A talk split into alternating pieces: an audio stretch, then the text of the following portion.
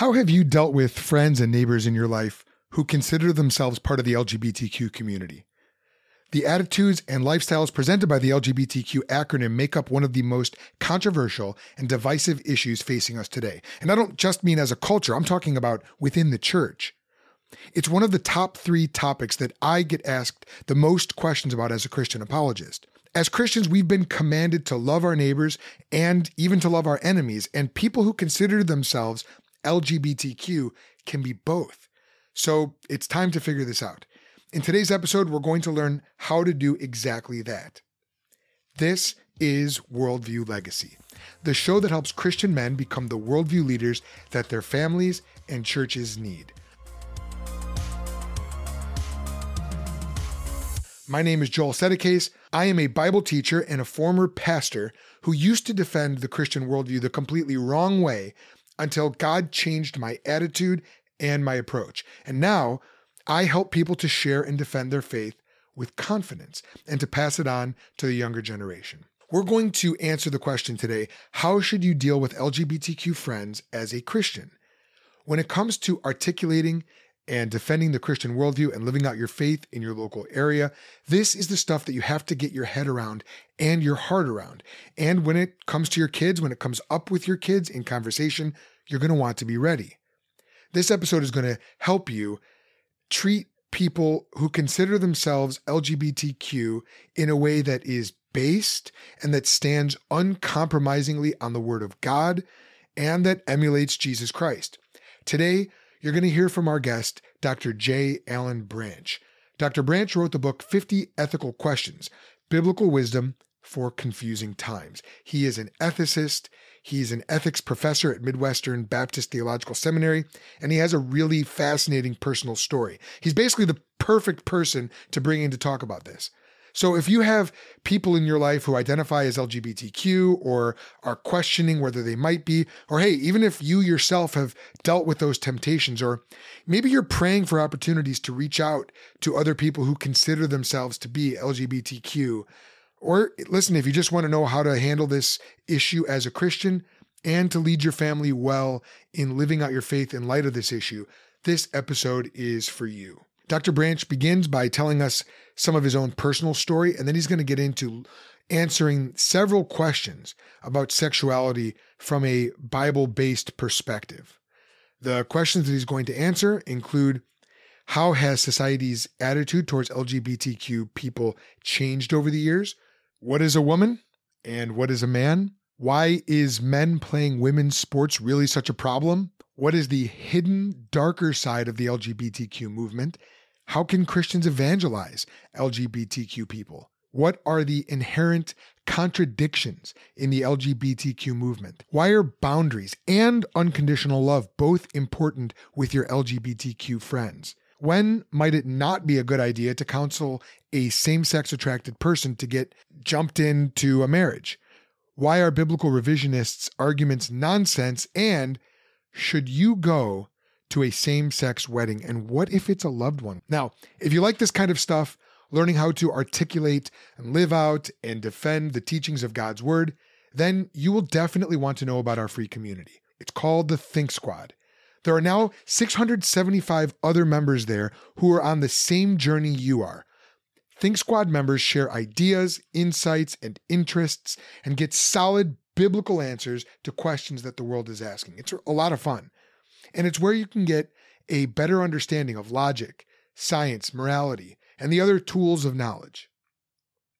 The Think Squad is extremely based by God's grace, and I'll tell you more about the group and how to join at the end of the show. Now, let's get into it with Dr. J. Alan Branch. I'm Dr. Alan Branch. I teach ethics at Midwestern Baptist Theological Seminary. I've been here for almost 21 years. And you're originally from Georgia, correct? I am. Yes, I am. So, could you trace a little bit of your own history? I know there's a long and storied road that brought you to where you are now. So, how did you get there?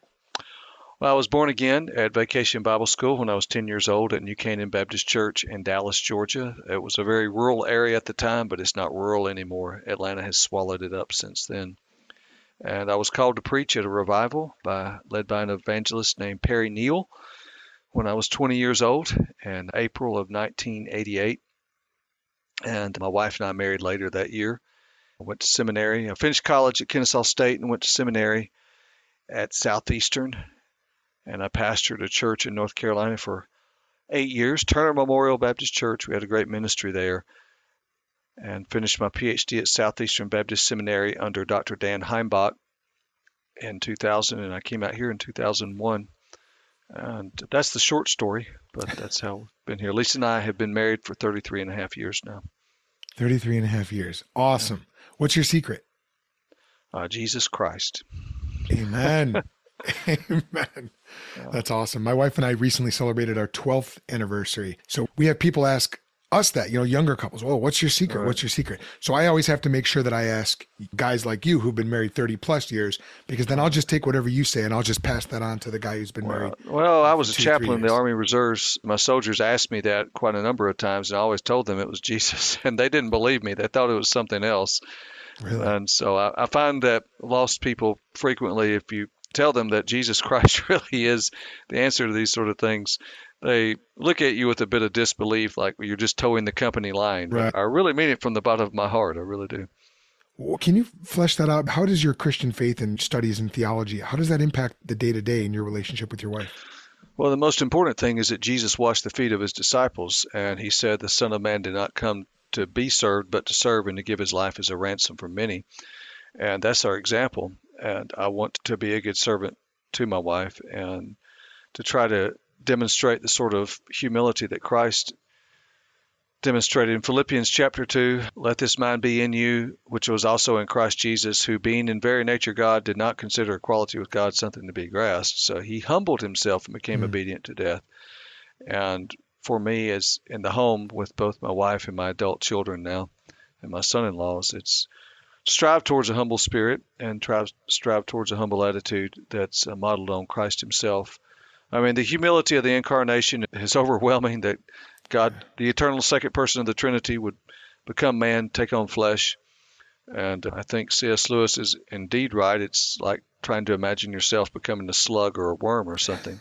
And a slug or a worm among other slugs and worms that have been rebelling against you their right. whole lives. It's a good qualifier. That's exactly mm. right.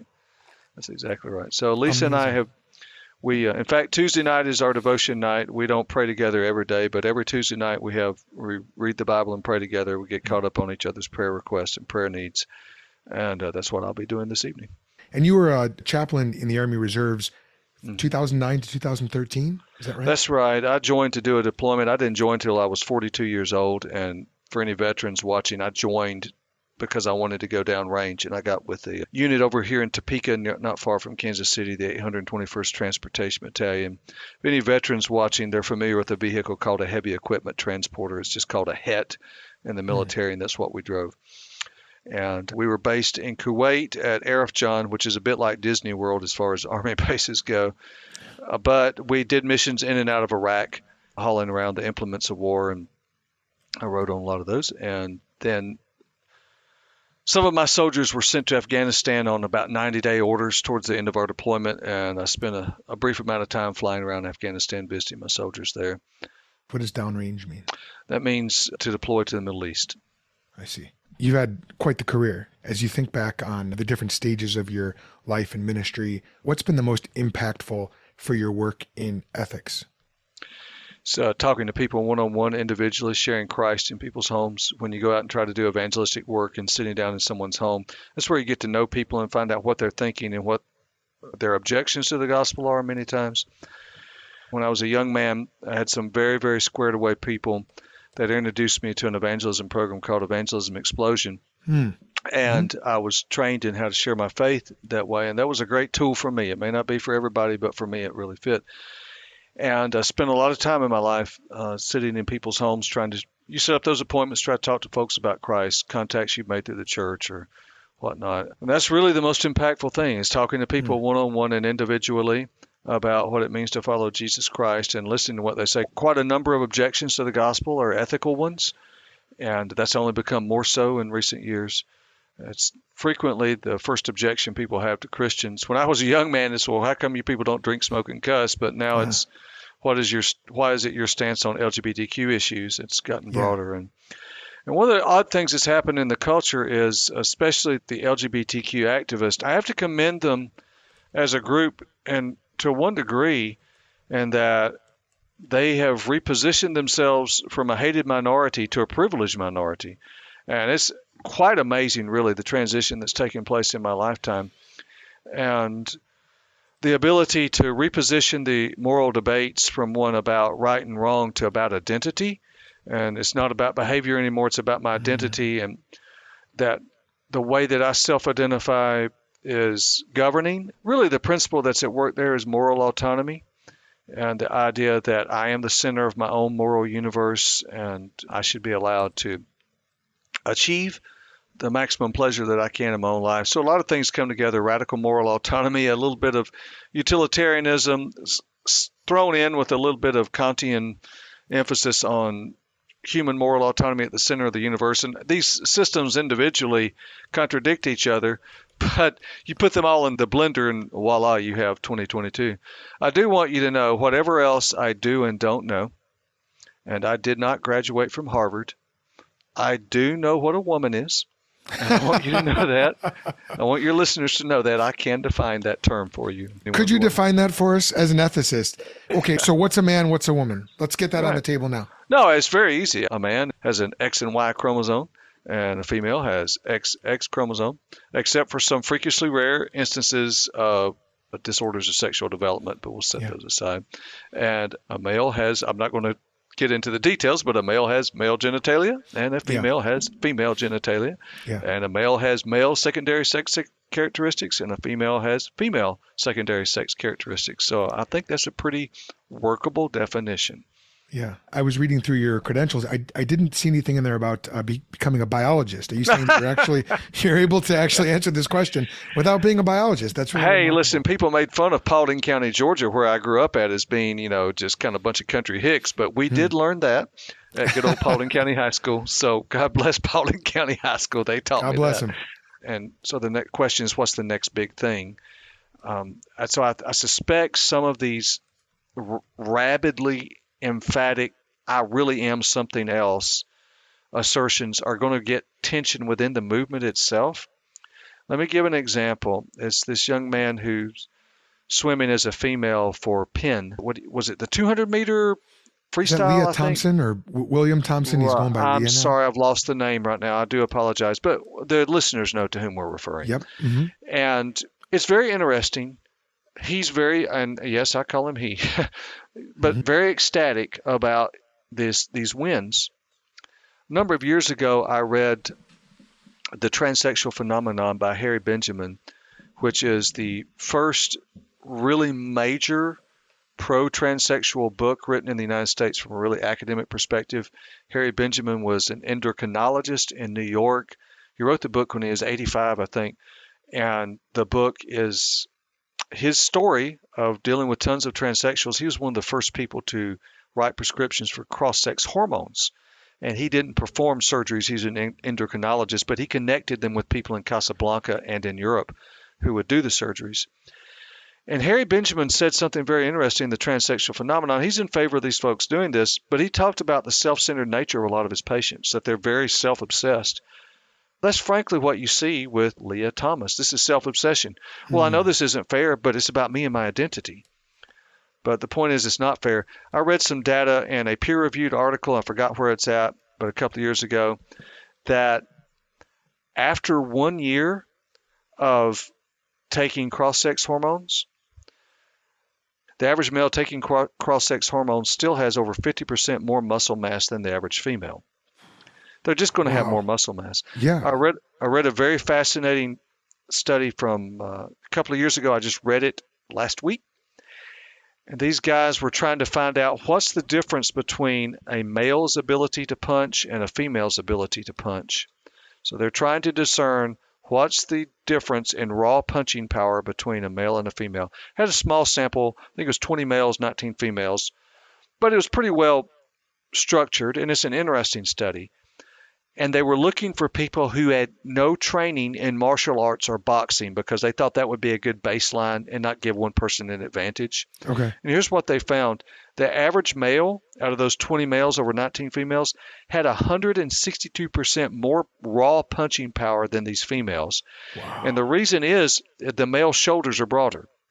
I'm Yeah. not a big guy, but the standard for me is not someone like Muhammad Ali's daughter who's a professional boxer. The standard for me is just another average female, right? Sure. So even a, a guy like me who's not a big guy, my shoulders are going to be wider than the average female shoulders.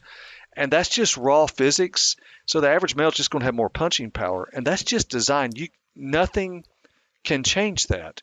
Right. And the data was very interesting because, again, a small sample, granted, that offers some limitations. But what was interesting is in a lot of data like running or jumping, there's overlap. For example, there's someone like the incredibly gifted American sprinter Florence Griffith Joyner. Mhm. And she's faster than I don't know how many percentage of the men on the face of planet Earth, or she was, right? Yeah. But in this data, there's no overlap. It, it was almost like two separate data sets. It was so strikingly different. Wow. But let me give you another point that I think that's of interest of difference between males and females. Roger Bannister, the famous amateur runner who became a physician, broke the four-minute mile in 1954. It's a I'm a runner, but I'm well, I'm not fast, but I love to run, so I'm up on Sure. these things. He broke the four-minute mile in 1954. It is now 2022. No female has ever come close to breaking the four-minute mile in 68 Is years. that right? None. The fastest time for females right now, I put this out on Twitter, it's something like four minute four minutes twelve seconds. Mm. But they're not anywhere close to getting below four. The fastest time for a male now is one of these freakishly gifted athletes from Eritrea or Ethiopia or Kenya. I can't remember. But it's about 344 for the male. So you still got a, almost a 30 second difference in the mile between a male and a female. But I want to stress it's been 68 years since Roger Bannister broke the four minute mile. No female has come close yet. Wow. There, there are just basic differences between males and females that can't be denied.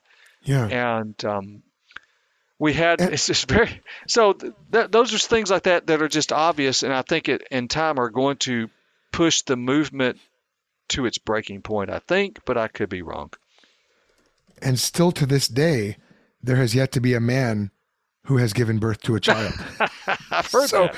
women still I've have that, that. going on us as well. I've heard that. I've heard that.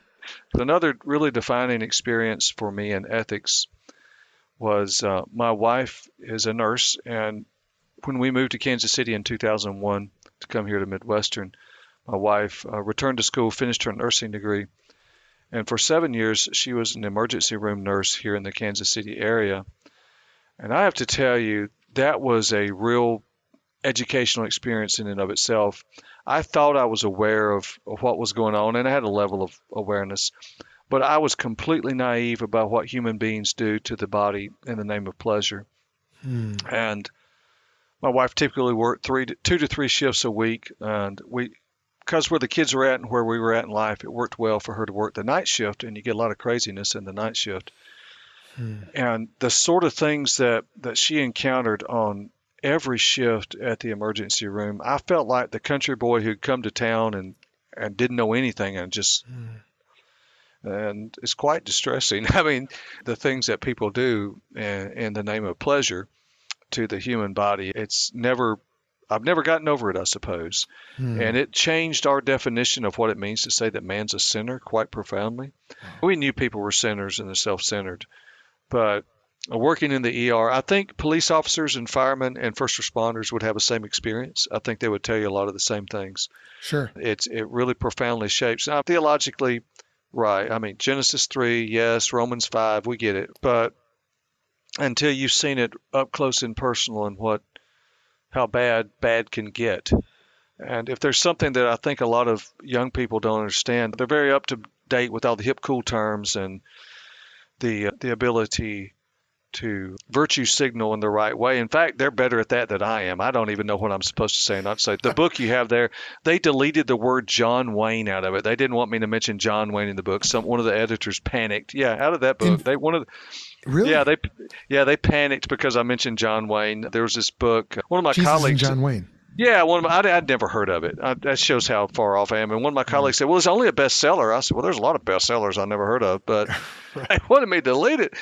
And so we did, but then they wanted to delete Chuck Norris, and I fought them on that. And I said, no, we, we got Chuck, John Wayne out, but I made a funny reference to Chuck Norris at one point. Yeah. So I said, no, that's staying in. It's a good thing that uh, they didn't try to remove him because there's a lot of people that editors can remove from books. But one thing about Chuck Norris is Chuck Norris removes the editor. So that's a good line. you don't want to. That's tweetable. You don't want to mess with. I think of all the Chuck. Chuck Norris jokes, my fa- I mean, I'm told he actually likes those. But of all the I've Chuck Norris jokes, my favorite one is Chuck Norris has a bear rug. It's not dead; it's just afraid to move. Right? so good. my point being that young people are better at at how to say the right thing and not the wrong thing, and according to the ever-changing rules of the game on social media now, and I'm not. But what I know that they don't know is they don't have a clue how bad bad can be and how sinful sinful can get and how evil evil can get. And if there's a concern I have is that uh, this naivete about oh all these people are really gentle, kind, and good, and you know they're going to treat me right. No, they're not. I mean, some of these people are selfish, evil, and you are a target of opportunity for them. Who who? Yeah. Which people are you thinking of? Yeah, the sexually the sexual traffickers, the the porn crowd, the men that have imbibed in a we live in a porn culture, Yeah. and the men that have fed themselves on that. Not to mention some elements in the transgender movement. They are look listen. It's been well said uh, when it comes to LGBTQ issues, and when I say things like this, people think, "Well, you're fomenting hate." No, I'm, I'm not. I love people and I care about people, but here's the truth: if you're going to have a same-sex wedding, apart from artificial reproductive technologies, you're not going to have children. So you better have converts. And one of the things that was said 25 years ago was, oh, why are you guys worried about same sex marriage and all this sort of stuff? This is a stable evolutionary trait. It just occurs in a minority of people. And if we make all this legal, it's not going to change anything, and it's, the occurrence is not going to change. But we now know that's not true. The occurrence of these things has increased. Yeah. And so Especially in Gen the- Z. Yes, and so the way you shape a moral environment does affect the next generation. And I don't say that to engender fear because I've been called a homophobe, and I'm not a homophobe. I don't fear homosexuals. I don't fear transgender people. I fear for anyone that does what God says don't do. When I was a pastor in North Carolina, I had uh, two homosexual men that were my neighbors. And I want you to know, I was their friend, and they were my friend, and they were good neighbors. I lived in a parsonage for seven years. One time the roof was leaking on the parsonage, and one of these men, Daniel, was up there trying to help me repair the roof. And well, I talked to them about Christ, and when I talked to them about Christ, they push away, they push away, they push away, and they didn't want to hear. And then they'd warm up a little bit more, and then I talked to them about Christ, and they push away and push away. Hmm. Well, they're both passed away now. Dennis died of natural causes, but Daniel, I won't get into the details because I don't think it's really helpful to describe just really vile things. But Daniel was into practices and he wound up dying from that. And I won't describe his death scene to you, but it's horrid. Yeah. And Will and Grace presents one picture of what same sex love is all about, but there's a whole other side to all of that. And when you experience things like we all have sor- stories, and the LGBTQ community has very effectively used powerful and moving stories. The Obergefell versus Hodges decision is really an example of one of those, where this dying person has to be flown to Maryland to get a wedding and all these sort of things. Or was I mm-hmm. can't remember what state it was they flew to. It's a tragic story, but there's a whole other set of stories that we can have as well. And I think we're going to have a whole group of stories in the next five to 10 years when young people who were told at age 10, 11, and 12, you need to go on puberty suppressing drugs and we need to put you on cross sex hormones. And let me tell you, a 10 year old can't give informed consent to that. They do not understand to what it is they are giving consent. And a lot of really conscience awakened adults think they are doing the right thing for their children. And I would suggest that they are not. It's not a good idea chemically to castrate young boys. It's not a good idea chemically to make young women infertile for the rest of their life. That's not a good idea. Yeah. So I'm not for it. And to alter their bodies in ways that are, are irreversible at such a young age. And I don't say that because I'm afraid of anyone. I fear for what's happening to people, and I love people. I realize that some people have feelings and desires and attractions that I may have never experienced. I think one thing my LGBTQ neighbors hear when they hear us as Christians talk about sexual ethics, I'm afraid what they hear sometimes is that we are saying, you guys are broken and we are not. Right. And that's not true. It's Right. not that we are saying some other group of people is broken and we are not. What we should be saying, and what I hope we're saying, is we are all broken in different Right. ways. And we all need the grace of Jesus Christ in all of us for whatever it is that we're facing. And I think if we can get that message across, at least it could create perhaps a more helpful conversation. Yeah. And I love people and I care for people. And really, a great deal of what I'm, I've done in my life when teaching ethics is really has an evangelistic focus. I want people to come to know Jesus Christ. I want them to repent of their sins and believe on Jesus. To what extent did your education prepare you for the kind of experience you just described? Oh, very much so. I was blessed to be able to study under a very gifted man, Dr. Daniel Heimbach. He's really very gifted. By the way, he has a book on ethics. He's getting close to retirement now, but Dr. Heimbach was the junior undersecretary of the Navy in the Bush 1 administration, and he wrote George Bush Sr.'s just war policy for Gulf War 1. And he's a graduate of the Naval Academies and then uh, highly qualified with his education PhD from Drew and the uh, Trinity Evangelical Divinity School as well. And I was just really uniquely blessed to study under him. He pushed me in a lot of ways, and uh, I think made me a better writer, a better thinker. And he was very frank and very direct and in feedback and what was good and what wasn't good. But uh, he's just a really, really gifted person. And it, the key thing is he helped me to be a good thinker and to always make sure that you do your research and get your data right and go to the primary sources. Go to the primary sources. Don't trust what someone else is saying about this secular person or, you know, for example, an LGBT, LGBTQ author. Go to that author themselves and dig into the primary sources. I, my PhD was all about autonomy and medical ethics, and that was a good topic to study because so much of ethics today is autonomy driven Hmm. and it was a good choice.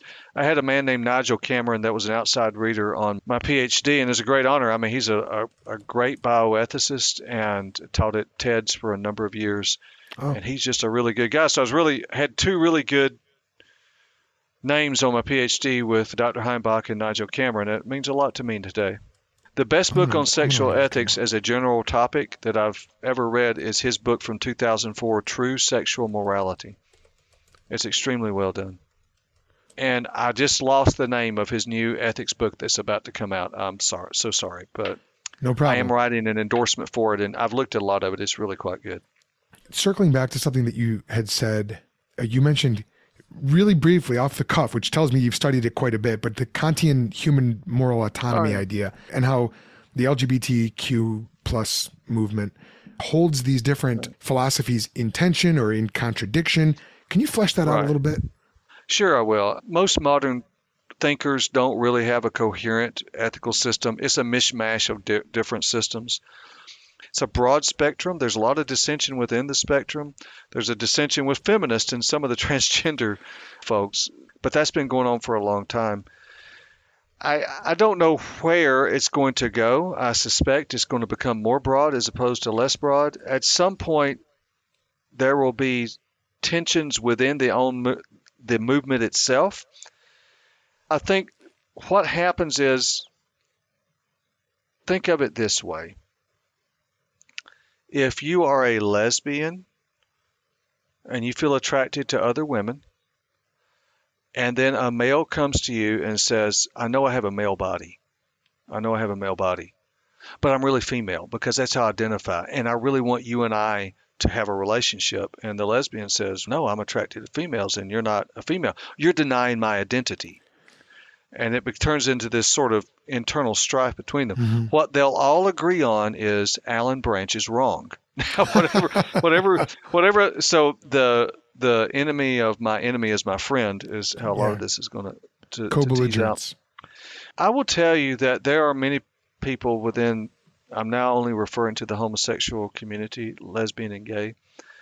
There are many people there that when we bring up the issue of child exploitation, there's many of them that agree with us. They actually believe that sex should be limited to adults and that they don't want to. Now, the challenge is they know there are people in their movement that are pushing for lowering of age of consent laws. And I think that's going to create a tension in their own movement. I'm not trying to to say that I agree with the lesbian and gay community. What I'm trying to say is give my honest read on what I'm looking at. Some of them are even concerned about lowering of age of consent laws. Hmm. And so this is going to cause some tension. But listen, prognosticating the future, everybody likes to do that. I, I have no idea. Only the Lord knows. What I can tell you is what I've seen so far. And it's it's not really surprising. Really what this is in 2022 is the outworking of the sexual revolution. Once you abandon moral restraint, there's really not any logical stopping place. I really wanted to pick your brain, and I still do, on how should Christians respond to an invitation to a same-sex Oh, that's a big quote, unquote, question. I can see now the issue is broader. We really do need to lay down the groundwork, I think, for understanding this movement and understanding some of its internal struggles, but then also the friction where it comes up against the Christian worldview and some of the misunderstandings that they have about when a Christian comes up to evangelize, to share the gospel. That's going to be perceived in a particular way, almost in a way of like denying one's identity as opposed to Yes. offering offering hope and, and peace. What are some of the one or two basic things that we need to understand in order to have those conversations? I think the first thing is there's a lot of pain there. And they feel a lot of hurt and they feel a lot of pain. There are a thousand different ways that people land at an LGBTQ identity. There's no one single pathway. And uh, some people, for whatever reason, when puberty hit, they had an attraction to the same sex. They weren't looking for it, didn't expect it. There are other people who wound up at a same sex attraction in a very different way. I think they also you also need to note they have encountered some Christians who have not been kind to them, who've said perhaps the right thing in the wrong way, but sometimes they may not have even said the right thing. Hmm. And we just have to bear that. That doesn't change what right and wrong is, but what it does mean is we try to be gracious with them. And I think one of the things I would say is have you ever heard of emotivism? Emotivism is a theory about ethical language that says when someone makes an ethical statement, one is not really making a statement that is true or false. One is only expressing their his or her opinion. right? Sure. Well, C.S. Lewis talked just some about that. Right. So there's that's a false theory. It's not true. But the reason why I think it gets some credence among some people is because all of us as humans, but Christians in particular, sometimes do a very poor job of expressing ourselves in the appropriate tone when we're talking about issues of great importance and with which we disagree with someone. Now, so let's be honest. All of us, whether if someone is LGBTQ who's listening or who's a born again Christian, all of us have had someone that did the passive aggressive game with us, where they poked us and poked us and poked us, and finally we had enough. And we just okay, I've had enough, and they say, "See, I told Right. you, they're angry. See the anger problem." and they, of course, they, they See? yeah, see, Yeah, I told yeah, you. Yeah. So all of us have experienced that, but we never have the liberty to be unkind as Christians. And no matter how hateful someone is to us, we don't have the liberty to be unkind. Now, what our world says is, oh, yes, you guys have to be kind. You have to affirm us. Well, no, kind Right. doesn't mean I'm affirming you, but kind does mean that I'm going to listen to you. And I think the challenge for us as Christians is to listen without interrupting because someone's going to say something to us and uh, they're going to hit us with a hundred different things. Most people don't present a cogent argument. They don't sit down. Here's my major premise and here's my minor premise and here's how I'm Yeah. using the terms and they've been distributed correctly. No, what they're going to say is they're going to it's going to go something like this. It's more like a knife fight in the back of an alley. It's going to be more like, hey, you, I knew this Christian and he was a jerk and my mom and dad didn't accept me when I felt this same-sex attraction. And by the way, what about Fred Phelps and you Southern Baptists are for, for slavery? And it's and you're just uh huh, uh huh, uh huh. Yeah. And so what you have to do is listen and and say, okay, you've laid a lot on me. Of all, uh, one of the questions I found helpful is of everything you just said, and you know, some of them it seems like are probably more important to you th- than others. Is there one that's really stands out as more important?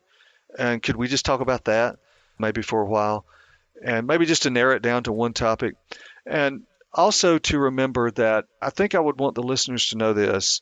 This is not true for every LGBTQ person, but it is true for a lot of LGBTQ per- people that there's a lot of trauma in the in, in the background. It's not Mm-hmm. uncommon.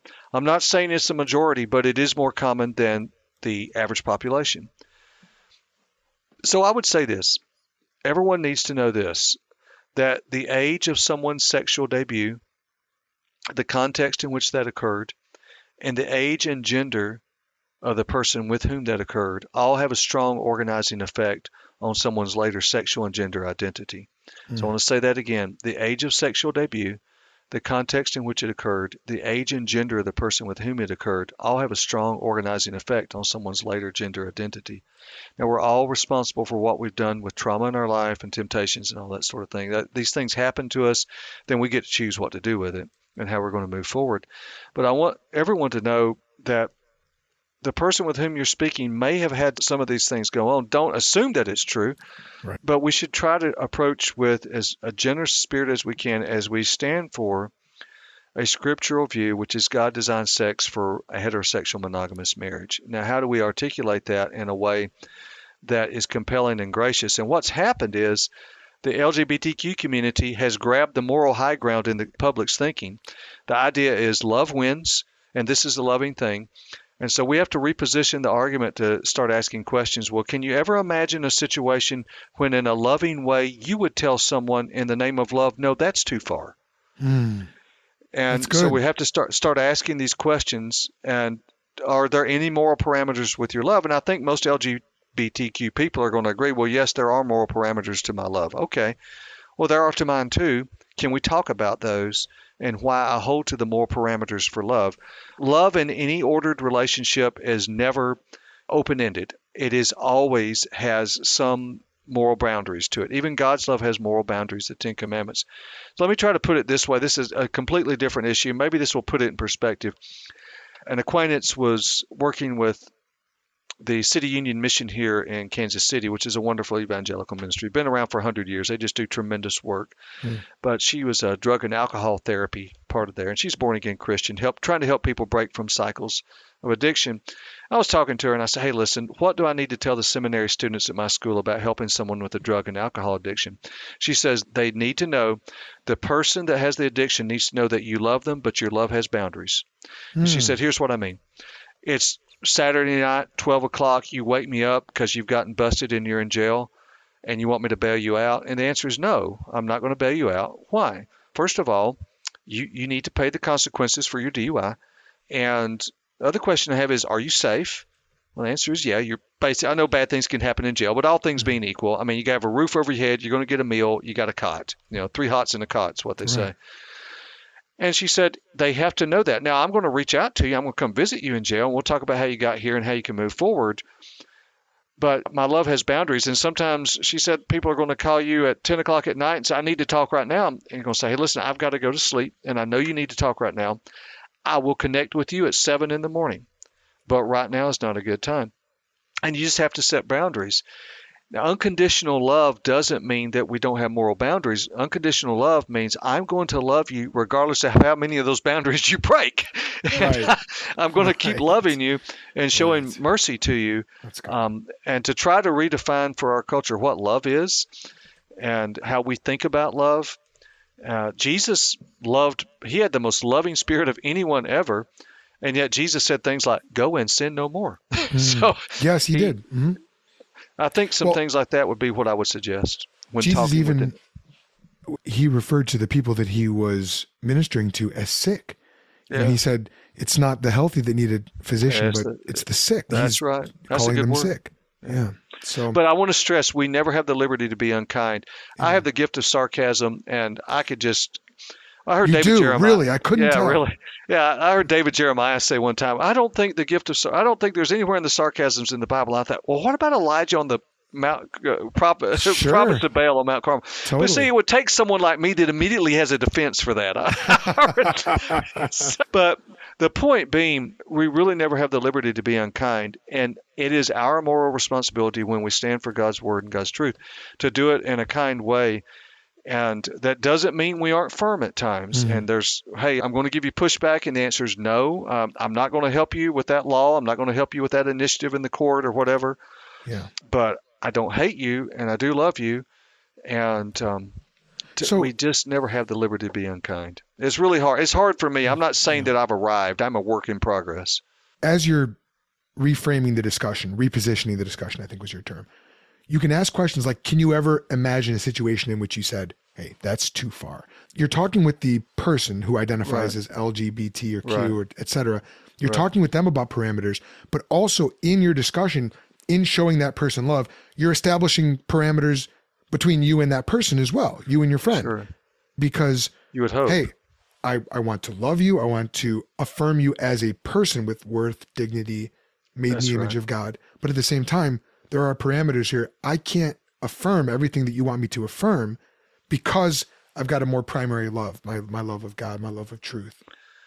Is that Yeah, that's true, and you have to stress that I, I, I care about you. Can we have a discussion without yelling at each other? And I, Hmm. it might be that you tell me some things I don't want to hear, and I share with you some things you don't want to hear. But can we agree up front that we're going to do both do our dead level best? Have you ever interviewed Rosaria Butterfield by chance? I haven't? She came to my church one time and spoke, and then I've read her stuff, and yeah. but when she spoke at the church, this is what struck me. She she emphasized how well the LGBTQ community does community. Mm. That you have to understand, a lot of these folks have been uh, kind of jacked around by people. Perhaps people didn't express an opinion to them in the kindest way. And when you have a community that's supportive and encouraging, no, this is good, and hey, we share the pain with you, and we have the same sort of hurt and the same sort of experience that you've had. Th- that's really that's really emboldening. And to go out of the way at the last moment, she talked about how in the LGBTQ community, it's not uncommon to really go the extra mile to, to try to help each other. It's not Mhm. always true, but it was true enough in her experience. It was really, really profound for her. Well, that's what we're supposed to be doing as Christians is building Amen. community. I once had four men at my dinner table, this many years ago now, about 25 years ago. They were all uh, men. One had come out of the lifestyle, other three are working to come out of the lifestyle. But one of these men who was still a, a work in progress, he told me something I'll never forget. He said, The first time I ever had another man tell me that I love you and there wasn't a sexual request behind it was at a church. Hmm. And he said that was quite profound for him, that there was no agenda, but there was sincere, earnest Christian love. Another man said, Man, I really love you and I really care about you. And for him, that was extremely powerful. Well, that's what we're supposed to be as Christians. Yeah. That I have a friend that left the lifestyle and he left his lover, and uh, this was many years back. And when he left his lover, he had nowhere to go. So he loads up his car and he leaves his lover's house and he has nowhere to go. And he says, I don't know. And he's sitting in his car, where am I going to go? And he remembered that his lover had a sister who was a born again Christian. Hmm. And so he drove to her house. He showed up at her house unannounced and said, I don't know if you know me, but I'm your your brother's lover and I've given my life to Christ and I've decided as a Christian that I really shouldn't be involved in this and I have nowhere to go and I've just left him. and they said, "Okay, we have a bonus room over the garage. Come in." No way. Yes, that really happened. They Wow. unannounced he showed up and they put him up in the bonus room. And we all said, "Oh, what a great story!" And it all worked out well. And he said, "I sat in that bonus room and I cried and I thought this is the stupidest thing I've ever done in my life." Hmm. And he wanted to go back. Now he's been out of the lifestyle for about 30 years now. But his initial response was, "Isn't this great?" No, his initial response was not that. His initial response was, "This is the dumbest thing I've ever done." And that's where to have people come around you and say, "Hey, man, we love you and we care for you, and and we're going to walk with you through this, and you're going to have ups and downs." What I'm trying to say is that we need to show some grace and Yeah. humility to people that are that are struggling and wrestling with sin Mhm. and I want them to find mercy and grace. I think the other thing we need to be careful is sometimes we've tended to say, well, what you need to do is get married and have a heterosexual marriage. That may not be the right answer for some folks. Some folks Right. need to, mainly need to live a life of chaste holiness, and I think that might be a better answer for some people. And but why should that surprise us? We singleness is an option for Christians. That's right. Mhm. And- Jesus and Paul both say that. Yeah, I mean, and uh, hey, I'm a Southern Baptist. Lottie Moon was single. It's okay. So I mean, you could, so singleness is okay, but I think some sometimes on a bigger issue, sometimes I think we tell young people you need if you, you need to get married so you can have sex. You don't get married so you can have sex. Right. You get married because you think that's God's will for your life. Mhm. And then part of celebrating the covenant is the act of sex between the two people, right? Yeah. So, we, but we don't get married to have sex. We get married because we think this is God's will for my life and God's plan for me. What I want LGBTQ people to hear, though, is that God loves you and He cares about you, and you're struggling with things I haven't wrestled with.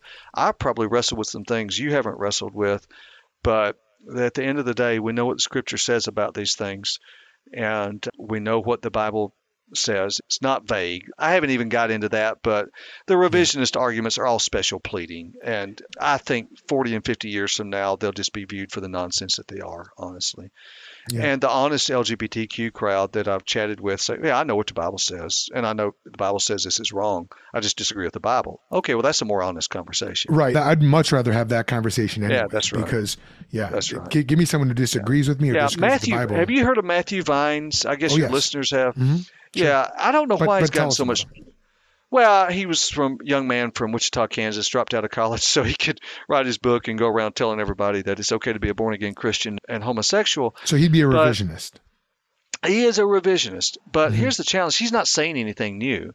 All his arguments are just dumbed down forms of other more academic level EQ theorists that have said things and tried to reinvent scripture. So he's not saying anything new. He's just a very winsome. He has a very winsome personality. He's very friendly. He's gregarious. He's outgoing. He's a handsome guy and all this sort of stuff. And so he he just winsome in his approach, but he's not saying anything new.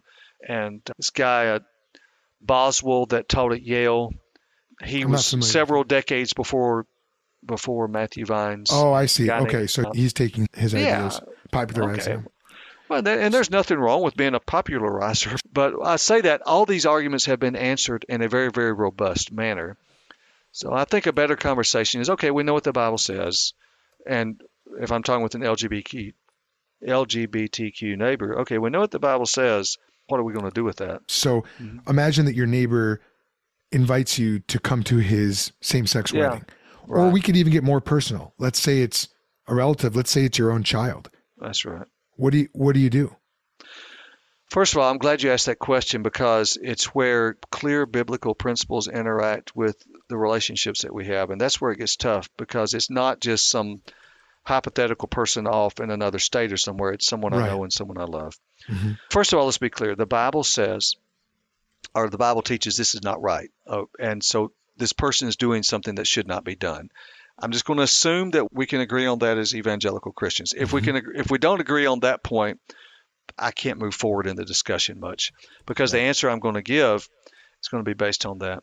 So let's assume that we agree that the Bible teaches this should not be done, and if someone has a same-sex wedding, they're doing something that shouldn't be done. Mhm. The real the question is, should I go somewhere where someone's doing something that shouldn't be done? I will tell you, I'm I'm not going to go. And what I would try to do is explain to my LGBTQ neighbor or friend, I love you, I care about you. This is how I see things, and I love you. I can't give approval to this action or to what you're doing. Thus, I'm not going to go. Other Christians, I'm willing to grant that other Christians might, for reasons related to evangelism, we want to keep the door open. They might say, Well, I want to go out of a desire to keep the door open with this person so that we can keep having a conversation because I'm hoping that the last line has not been written in this story yet, and I want to be Mhm. able to speak truth into their life. That might be a possibility. The challenge is it goes to motive, and the person has to ask themselves this Am I really doing this because I really think it's wrong and I really want to witness to them and I'm trying to keep the door open to witness? Or am I doing this because I don't want to pay the price for standing for what I know the Bible teaches? Right. And I can't answer that for someone. That goes to motive. There's a lot of things like that in the Christian life I can't answer for someone, Mhm. but it goes to motive. You're right. And and scripture says that anything that's not done in faith is sin. Right. So if you're violating your conscience to go there and you know you believe that it's wrong to go and yet you go for a subordinate reason, even out of evangelism, if you believe that it's wrong to go and you go out of a desire to to evangelize, that's still wrong. I think uh, what I would ask for is is there some way where I can speak truth or show that I care for you without coming to the wedding? Is there any way that I can show you that I love you without coming to the wedding? Would there be any way that I could do that? And if the answer is no, well, okay. But that would be my question. Is there some way that I show that I am concerned for you? Might be an act of service. Can I rake your leaves on a fall day? I'm not Sure, kidding. yeah. I mean, completely serious. Can I serve you in Yeah. some way? Can I be the hands and feet of Christ to you without coming where the ceremony is saying we're joining these two people together? And let's be honest, as Christians, it's not a wedding, it's a mimicry. Right. These are not real marriages. They are mimicries of marriage. Marriage is defined one way by God. As Christians, we have to get our definitions from Scripture. If we don't, Yeah. It's we're being arbitrary and subject and uh, subjective. We are. And there's lots of issues like this. The LGBTQ is the one that's discussed a lot right now. Mhm. But if I could find some way that I could improve in in my interaction with other people, all sorts of lost people, so that I'm talking to them in a way that shows that I respect them as a person and I want to listen to what they say. And when I listen to them, I'm not just listening, waiting to say something next, but I'm actually listening, Right. trying to digest what they're saying. I Yeah. think that's my goal. Well, that's all. That's good for all ethical interaction. And if we're going to make any difference as salt and light, it's going to take a lot of really hard relationships, and the relationships are going to be uh, fabulously more difficult than the sort of relationships Christians had a hundred years ago. Yeah. But by God's grace, other Christians have survived this and navigated this. And at some point, you just have to trust the Holy Spirit to show you what to do, at, what to say at certain moments. We just don't know what to say, and we have to trust He's going to teach us. I think sometimes I'm a Baptist, and sometimes we get afraid of talking about the Holy Spirit. I once met a retired president of the Assembly of God Theological Seminary, and he said, "Dr. Branch, I think you Baptists believe in the Father, Son, and what's his name?" And uh, uh, he was being very gregarious and friendly with me, but I Mhm. took his critique. Yeah. We do need to listen to the Lord. He speaks to us and he teaches us. We have to remember that Jesus died for these folks, and hey, the, the atonement is available, and uh, forgiveness of sins is available. And Amen. to never underestimate what Christ can do in a life. I think sometimes we underestimate that. For folks who want to take the next step in studying your work on this subject, can you tell us about your book, where to find it, and what do we need to know about it? Yes, I wrote it. I've written it for the layperson. The book is intended not for the academy. I wrote it for the average person sitting in a pew on Sunday morning trying to think through some things and trying to give them something to, to chew on and meditate on. And if they want to go deeper, there are many wonderful ethics books of quite substantive in nature. My book is for someone who doesn't know much about some of these issues, would like to get an introduction to them, and I've written it in a format that's meant to be user friendly, that's not intimidating. And then if someone wants to go on and do more work, they can do it with one of those more substantive works written by people that I respect greatly. So it's it's meant for that. It's an easy read, and might be a good book of the month club for a church if a pastor ever has one of those. Well, it's, it's very good. I, I really enjoyed it. Thank you again for coming on the show. Hey, I really enjoyed being on your show. It's really a hoot. You seem like an interesting person. Well, I've been called worse, so thank you. well, I've been called a lot worse. I've been called a lot worse. I'm really honored you you. had me, and I really wish you a blessed evening. So now you know. Society has gone from viewing LGBTQ people as a hated minority to a privileged minority. Men will have an advantage over women in athletics because we're just designed differently by our creator. The LGBTQ movement has a darker side that the media is not telling us about. But we can share the good news of the gospel with them by loving them.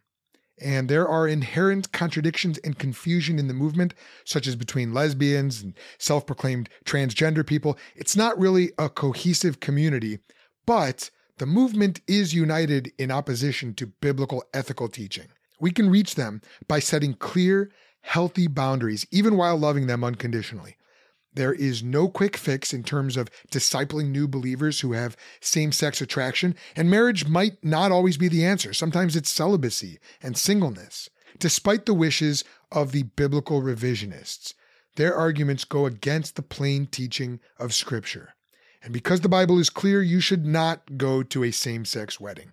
But you should find other ways to show love to your LGBTQ friends and neighbors in Jesus' name. I know not everyone's going to agree with that, but that's the position we're taking. You can do this without affirming their sin any more than you would affirm any other sin.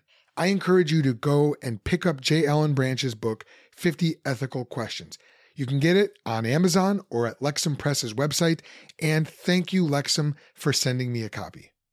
Okay, now let me tell you about our free community. Do you want to build a worldview legacy for your family? Then join the Think Squad group now. Now is the time to become the worldview leader your family and your church need. Get connected to others who are on the same journey as you and get access to the resources that we share and stuff to help you pass on your faith join the Think Squad group. All you have to do is open Facebook and search for Think Squad. That's T H I N K S Q U A D. Answer these short membership questions, and that is all it takes. Thanks for listening to Worldview Legacy. This episode was produced by yours truly, Joel Settecase, that's me, and is a production of the Think Institute. We equip believers to explain, share, and defend the Christian message and we are based by God's grace. Speaking as a Baptist, one Baptist to another, what about taking it out of the realm of same sex marriages? What about an infant baptism? Let's say Yeah. a Presbyterian Yeah, I never baptism. thought of that. Because you and I would probably agree that's not a real baptism. No, I don't think it is. Do you go?